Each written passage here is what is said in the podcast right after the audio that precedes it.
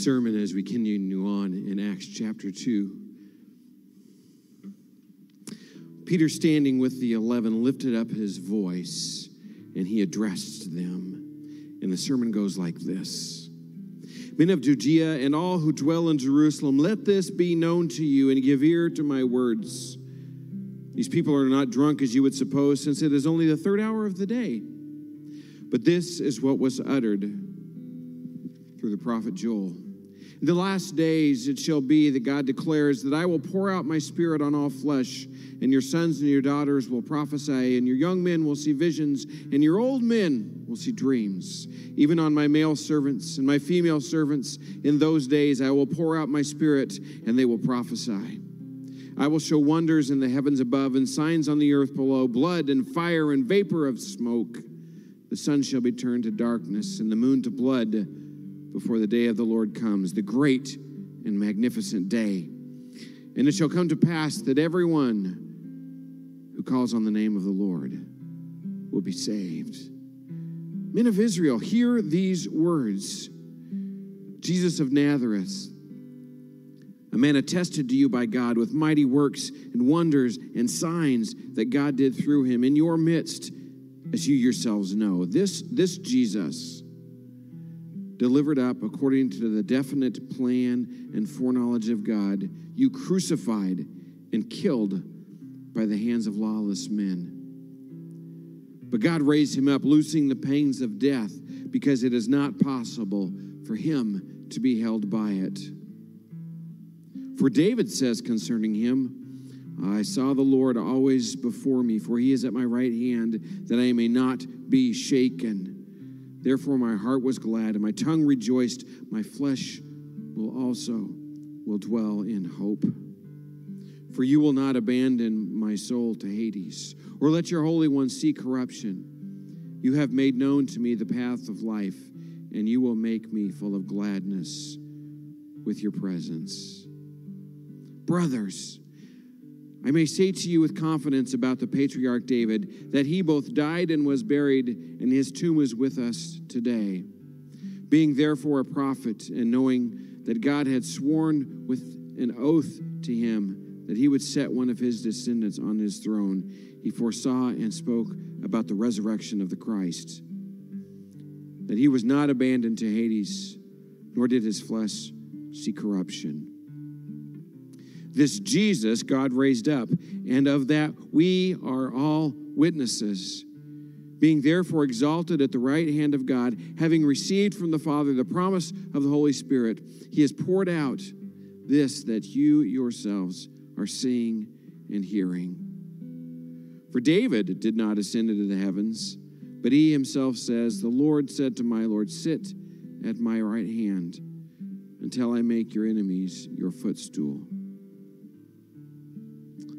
Let the, all the house of Israel therefore know for certain that God has made him both Lord and Christ, this Jesus whom you crucified.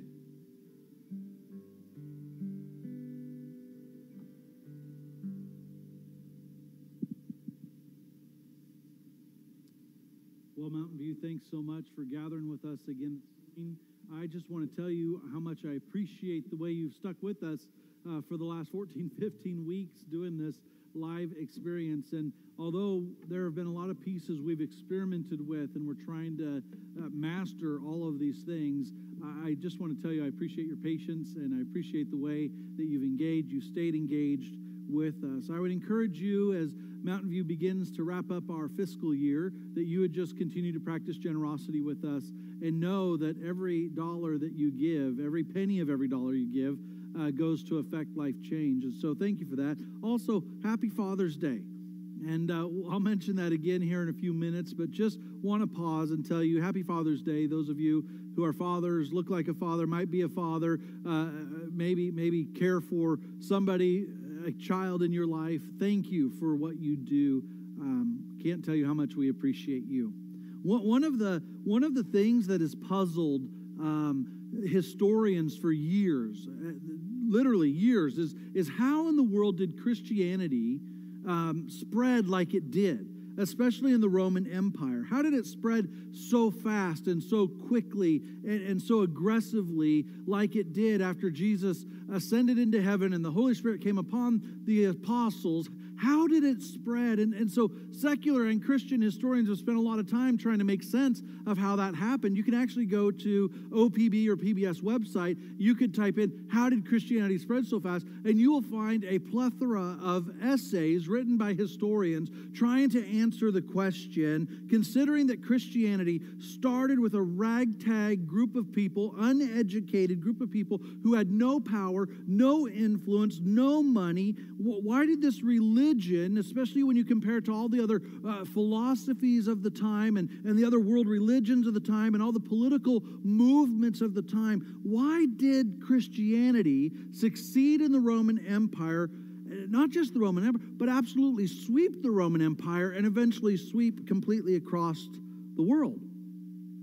The group left behind was a relatively small group of people ordinary people, everyday fishermen and carpenters, and they never advanced Christianity with a sword for the first 400 years, as a matter of fact. No one picked up a sword to defend it. It didn't make followers rich. As a matter of fact, to be a Christian, often you would have to surrender your home and your fortune. And the gospel produced communities of people unlike any other communities the world had ever seen. Historians have asked the question for a long time, and I want to give you just a few of their answers. One of the first answers that you'll find uh, pretty consistently why did Christianity succeed? Well, because Christianity provided a sense of belonging. Historians said up until Christianity, religions divided people. They separated people. And every religion until Christianity, as it divided people. But the amazing thing about Christianity is it was an inclusive religion. It took royalty and it took slaves and it brought them together and rolled them side by side and they called one another brothers and sisters. It was the first multi ethnic community on the planet. They had taught that all people were equal in the eyes of God Jew and Gentile, rich and poor, uh, master and slave, men and women. And so uh, people looked at Christianity as being a place where they could all belong. Another reason is this they were peaceful. And what I mean by that is that there were a lot of religious groups that were persecuted in those days, but only Christians refused to fight back. Instead, they prayed for forgiveness of their captors, of the people who were persecuting them, and they smiled all the way to execution. Another reason is this Christians died well. They died well. When they were put into the arena with lions to be devoured and viewed by all the people around them, they would come into the arena singing and smiling and hugging one another and praising God together. And the credibility of Christianity in the pagan world grew because one of the reasons it spread like crazy, according to the historians, is they'd never seen anyone face death quite like they did. Uh, one more, they practiced generous welfare. Eh, this is what I mean. Hospitals were built, and, and soup kitchens were built, and widows and orphans were provided for and cared for. One of the biggest needs was the care for widows. And so, if you were uh, lived in the Roman Empire, and guess what? You were a widow, your husband had died, and you didn't have any money, then you were at the bottom of society. And so the church, the church literally took possession of widows and paid them so that they could survive in their community. And so, as a matter of fact, in, in the 300s, AD 300s, there was an emperor. His name was Julian. This is what he says about Christianity. He was one of the last Roman empires who was try, uh, emperors who was trying to stop the spread of Christianity. And so he actually called Christianity atheism. And the reason he called it atheism was because they rejected, Christians rejected the concept of many gods and only wanted to follow the one true God. And so this is what Julian says he says atheism, or Christianity, has been specially advanced through the loving service rendered to strangers and through their care for the burial of the dead.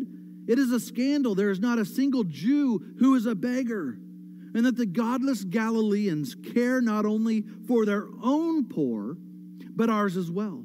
While those who belong to us look in vain for the help that we should render them. This is what the Roman Julian said. Christians, listen, Christians were more peaceful than anybody else. Christians died better than anybody else. They, they included people better than anybody else. And they cared for people better than anyone else. And so the question that we get to ask ourselves and the question that we get to deal with is where did all of this come from? Where did it come from? And last week we learned about what happens when power and truth intersect. The book of Acts tells us exactly what that very explicable and incredible release of energy is. And it's when the Holy Spirit came down, the Holy Spirit of God came down on them. And so let me show you what happened whenever the Christian message was preached. The Holy Spirit of God came down and he tended the message. And this is what happens in the Roman Empire. Pastor Craig read it, they were cut to the heart. And Pastor Craig read this relatively short and, and to the point sermon that Peter preached, and it led to this extraordinary response where, where more than 3,000 people surrendered their lives to Jesus and were baptized in one day. You remember, Peter's sermon was a response to the moment when up in the upper room, the Holy Spirit came down on them like wind, uh, the sound of wind, and like fire, and it came down on them, and they began to speak in a language where everybody could understand. So they went into the streets and they just started talking about everything that Jesus had began to do. They talked about everything they witnessed and everything that they saw. And this is what they did. And all of a sudden, people from every nation and every tribe and every language could understand what they were saying. And so Peter stands up and he explains this multi language miracle. Why? Because some people were astonished, while other people said, These guys have had too much to wine to drink early in the morning. And so this was the fulfillment of God's promise to send the Holy Spirit as he promised to send by Jesus. It was a sign that God wanted the gospel to be preached and he wanted the gospel to spread across not just the Roman Empire, but the entire world and all the nations. And so in Acts chapter 2, verse 22, we get this incredible moment. This is what it says Men of Israel, hear these words. Jesus of Nazareth, a man attested to you by God with mighty works and mighty wonders and signs that God did through him in your midst. As you yourselves know, this Jesus, delivered up according to the definite plan and foreknowledge of God, you crucified and you killed by the hands of lawless men. God raised him up, loosing the pangs of death, because it was not possible for him to be held by it. And so this is what Peter preaches. He's inspired with the Holy Spirit. He answers their question. It goes on in verse 36. Let all the house of Israel therefore know for certain that God has made him both Lord and Christ, the Jesus, whom you crucified.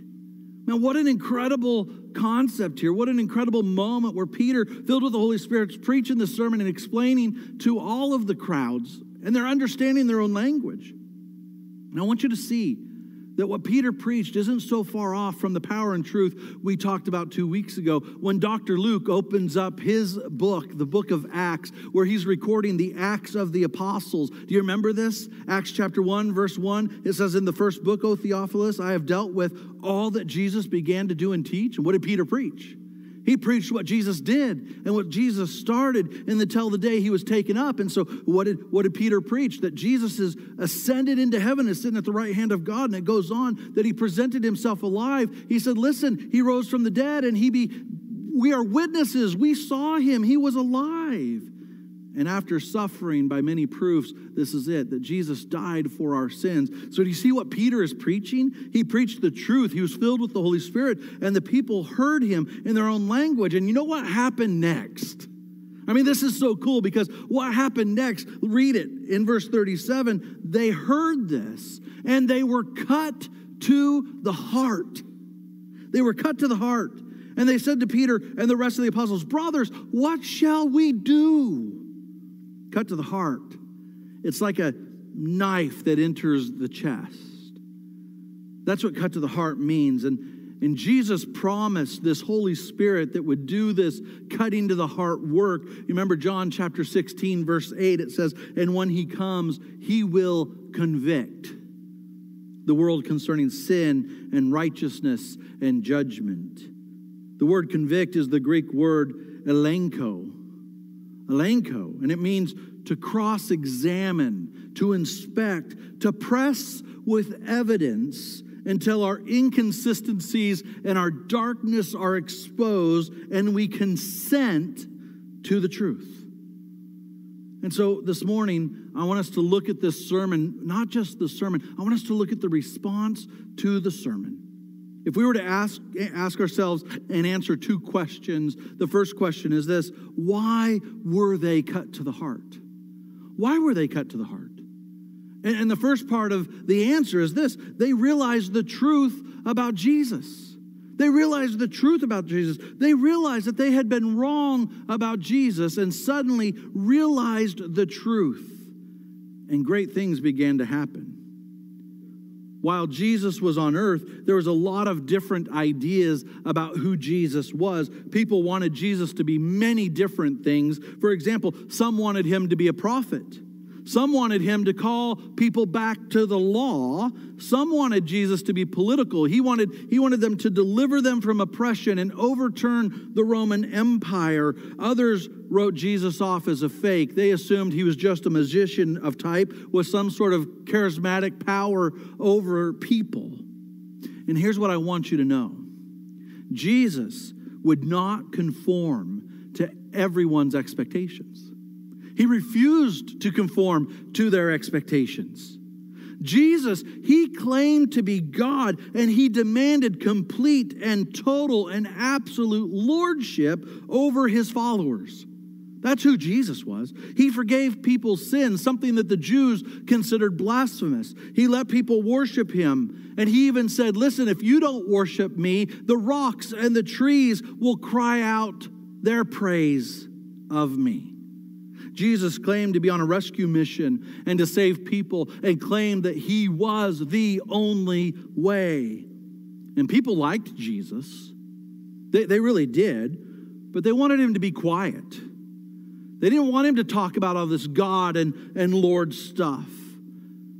And Jesus, he wouldn't be quiet. So you know what they did? They crucified him. And many of us today, we have something that we'd really prefer Jesus be Maybe some of us view Jesus as a great teacher. Others of us view Jesus as, as the backbone of the American morality.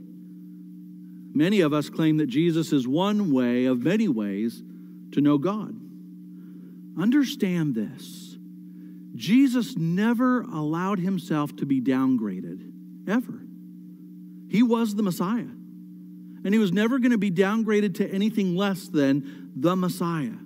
And so, Peter, Peter told the crowd, You killed him. You killed him. But God raised him up. And if, if God resurrected Jesus, then what we think about Jesus isn't so important, is it? If God resurrected Jesus from the dead, then what we want Jesus to be, what, what we think Jesus should be, what we think Jesus represents, really isn't as important as who Jesus really is and who Jesus said he was. Have you opened yourself up? Have you, have you opened yourself up? Have you asked the question, do I believe who Jesus says he was? Or do we insist that Jesus should be who we think he should be? See, the crowd, when they heard this truth, when they realized that they were wrong about him, all of a sudden they were cut to the heart because they realized the truth about who Jesus was. They pointed to the resurrection, and this is a question Did God resurrect Jesus from the dead? And the people listening to Peter, they didn't see how they could deny it. I mean, you got to keep in mind here, you got a crowd of people, over 3,000 people at least, who have come in to celebrate uh, the Pente- Day of Pentecost and the Feast of First Fruits. And they're all in the city and, and they're hearing Jesus, or they're hearing Peter preach about Jesus and how he has been risen from the dead. And, and it's in the city, Jerusalem, where Jesus was crucified, where he was buried. And you got 3,000 people at least here. One of them could have said, Whoa, whoa, whoa, whoa. Uh uh Come with me. I'll show you where his body is right now. At least one of them could have said, Peter, you are a liar. You're not telling the truth. Jesus isn't risen from the dead. He's over in the grave right around the corner. I'll go show you where he is. But, it, but they didn't. No one debated it, everyone accepted it. At this point in time, Jesus had made so many appearances to people that when Peter preached he was risen, they believed that he was risen. Nobody debated it, nobody argued with him. And it reminds me of what Paul says in 1 Corinthians chapter 15. This is what Paul writes For I delivered to you as first importance what I also received. Here it is that Christ died for our sins in accordance with the scripture, that he was buried, that he was raised on the third day in accordance with the scripture. And then here it is that he appeared to Cephas and then to the 12, and then he appeared to more than 500 brothers at one time, most of whom are still alive, though some have fallen asleep. And then he appeared to James and then to the apostles. Last of all, to one untimely born, he appeared also to me. And what's amazing to me, what, what absolutely baffles my mind, is that, that the crowd could not dismiss the disciples as liars. I mean, why would they be so committed to a lie? Why would they, what, what profit would they gain in this life from a lie? See, this confession didn't give them, uh, make them rich and famous and powerful. Every one of Jesus' disciples ultimately died a martyr's death doing what? Going from city to city and country to country and town to town, preaching that they saw him. He is risen. He is not dead. He sits at the right hand of God. Listen, Christians, sometimes we make Christianity about a lot of things. And we say, well, you got to believe this, you got to believe this, you got to believe this. But you know what? In the early church, what were the disciples committed to? The disciples were committed to getting the truth out there. And the truth is this Jesus died for the sins of the world. He was buried, but God raised him from the dead, and he sits at the right hand of God today. When we make Christianity about anything other than that, we might miss the point. And we might take from the Holy Spirit his power to cut to the heart. And so the crowd, when they heard this truth, were cut to the heart. They concluded, We wanted Jesus to be one thing, but his resurrection declares he is who he said he is. And for all of us today, we have to open up our hearts and our minds and our souls to who Jesus presents himself to be they were cut to the heart and they realized the truth about Jesus. They were also cut to the heart for a second reason. And here it is. They were cut to the heart because they realized they were responsible for Jesus' death. Wouldn't that cut you to the heart? A couple of different times, Peter pointed to them and he said, You killed them. this is pretty bold. Look at Acts chapter 2, verse 23. This Jesus delivered up according to the definite plan and foreknowledge of God. Here it is. You crucified and you killed. That's what Peter says. Verse 36 Let all the house of Israel therefore know for certain that God has made him both Lord and Christ. Here is the truth this Jesus whom you crucified. What was Peter saying? What was Peter preaching here? What did he mean when he said, You killed him? And, and, I think what he was doing is he was preaching globally. Peter preached, You killed Jesus to all people, including you and me. That's what he did. He preached it. He said, he said, You killed Jesus, and he was talking to me and he was talking to you. He was talking to people across every span of time and every boundary and every border. He was talking to all of us, saying, Listen, you did this. And not everyone in Jerusalem, however, was there when Jesus was crucified. Not, not everybody was, uh, you know, when he entered in with the, the triumphal entry saying, Hosanna, Hosanna, and a week later shouting, Crucify him, crucify him, crucify. Not everybody who's listening to Peter preach were there in those moments.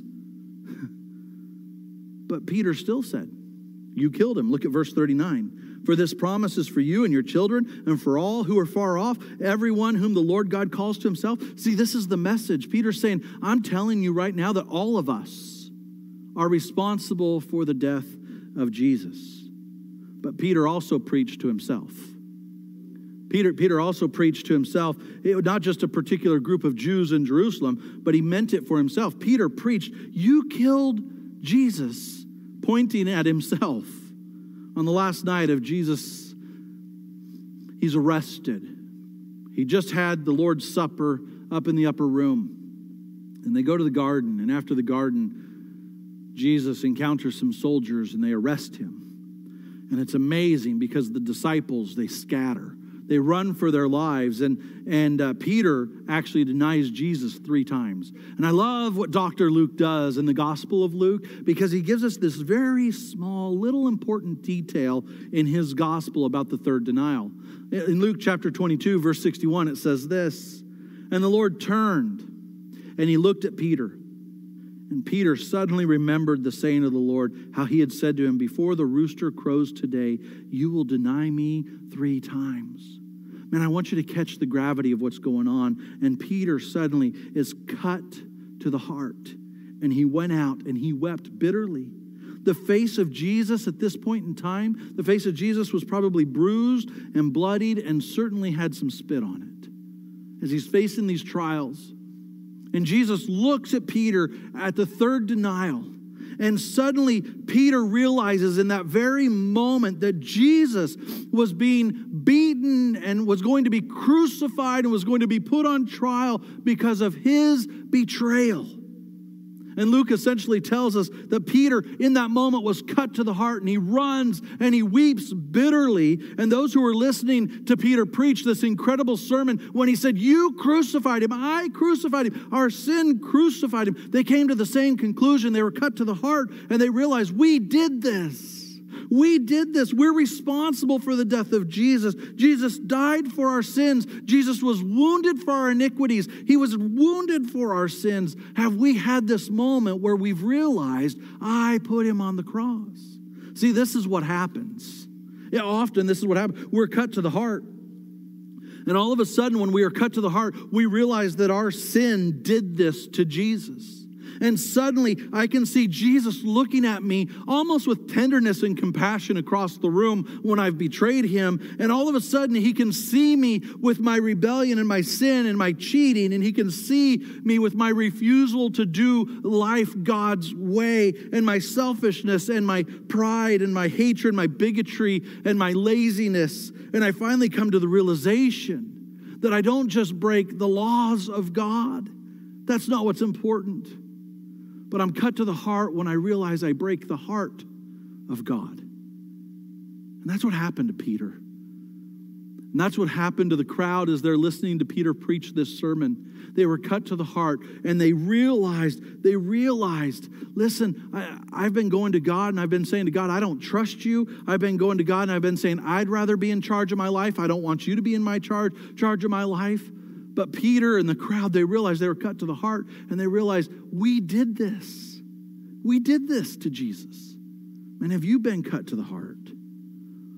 Has this realization happened to you? Where you see that it was your sin, where I see it was my sin that put Jesus on the cross, and that we need his forgiveness which he so willingly desires to give. And so we ask the question why were they cut to the heart? And second, what we have to do is we have to answer this question what happened? What happened when they were cut on the heart? What happens when they were cut deeply? The knife comes in and there's a cross examination what happened? Because, because there's probably some similarities that should happen with us when we are cut to the heart too. And so, what happened? Let's look at Acts chapter 2, verse 37 to discover why. It says this Now, when they heard this, they were cut to the heart and said to Peter and the rest of the apostles, Brothers, what shall we do? And Peter said to them, Repent and be baptized, every one of you, in the name of Jesus Christ, for the forgiveness of your sins, and you will receive the gift of the Holy Spirit. For the promises for you and for your children and for all who are far off, everyone whom the Lord our God calls to himself. And with many other words, he bore witness and he continued to exhort them. And this is what he said Save yourselves from this crooked generation. And, so when we're cut to the heart, what happens? The first thing that happens is there's a desire for forgiveness there is a desire for the power of the Holy Spirit. See, the crowd's looking at Peter and they're saying, We know Peter denied him. We know that Peter, you know, helped supply the power behind the cross. We know all of these things, but we want what Peter has. Peter has forgiveness, and Peter has this power that we call the Holy Spirit. And so, Peter, being filled with the Holy Spirit, how does he respond? Acts chapter 2, verse 38, he says to them, Repent and be baptized, every one of you, in the name of Jesus Christ. Why? for the forgiveness of sins and the promised gift of the Holy Spirit. There it is. See, to get this, we need the cross. See, Jesus died on the cross because of my sin, and Jesus died on the cross to rescue me from my sin. Do you see how the cross is an end thing? It's not an or, it's all of it complete. The cross is the invitation of God's grace. It's an offer us offer for us to have a new life and a new home and Jesus resurrected from the dead. And this is what he said. He said, "You killed me, but I died for you." It's the end conversation. And anytime I preach Acts chapter 2, verse 38, I, I have to address this thing called baptism. And so I want, I want to address this baptism thing for just a moment. One of the questions that I get asked often is, what does baptism mean and, and or why should I be baptized? And to be honest with you, when I was 13 years old and I was cut to the heart, when I realized it was my sin that put Jesus on the cross, and when I realized I wanted forgiveness and I wanted the power of the Holy Spirit, I went to my minister and I said to my minister, I said, What should I do? And he said, You should repent and be baptized. So you know what I did? I repented and I was baptized. And I didn't ask at that moment the question, well, well, is baptism save me? Do I need to have it? Is it a said? I didn't ask those questions. Honestly, I didn't ask those questions until I was in my first ministry and I was 20 years old, and somebody came to me and said, Well, you don't have to be baptized to go to heaven. And I'm like, I, I, I, I don't, I don't know. 20 years ago. I didn't know the answer to that question. I didn't know it was a debate. I didn't know it was a conversation because when I look at Acts chapter 2 and I realize people are cut to their heart, what do they do? Peter, who was inspired, who was filled with the Holy Spirit, he was filled with the Holy Spirit, and we can't deny that. When asked the question, Men, what should we do? responds with a clear instruction repent and be baptized, every one of you, in the name of Jesus Christ. That's what they did. So, you know what I did?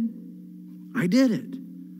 Peter, filled with the Holy Spirit, it was Peter who answered the crowd's question. And so on September 5th, 1993, I was baptized, and it focused on my outward move toward Jesus while obeying what Jesus said. The inward expression of my new life as a disciple of Jesus was going to be all about as I pursued to live more and more like Him daily. And I'm still on that journey.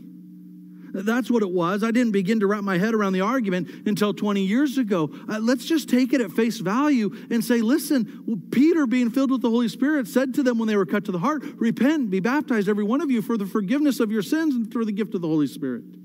A second thing that happens when we're cut to the heart is they change their mind about Jesus.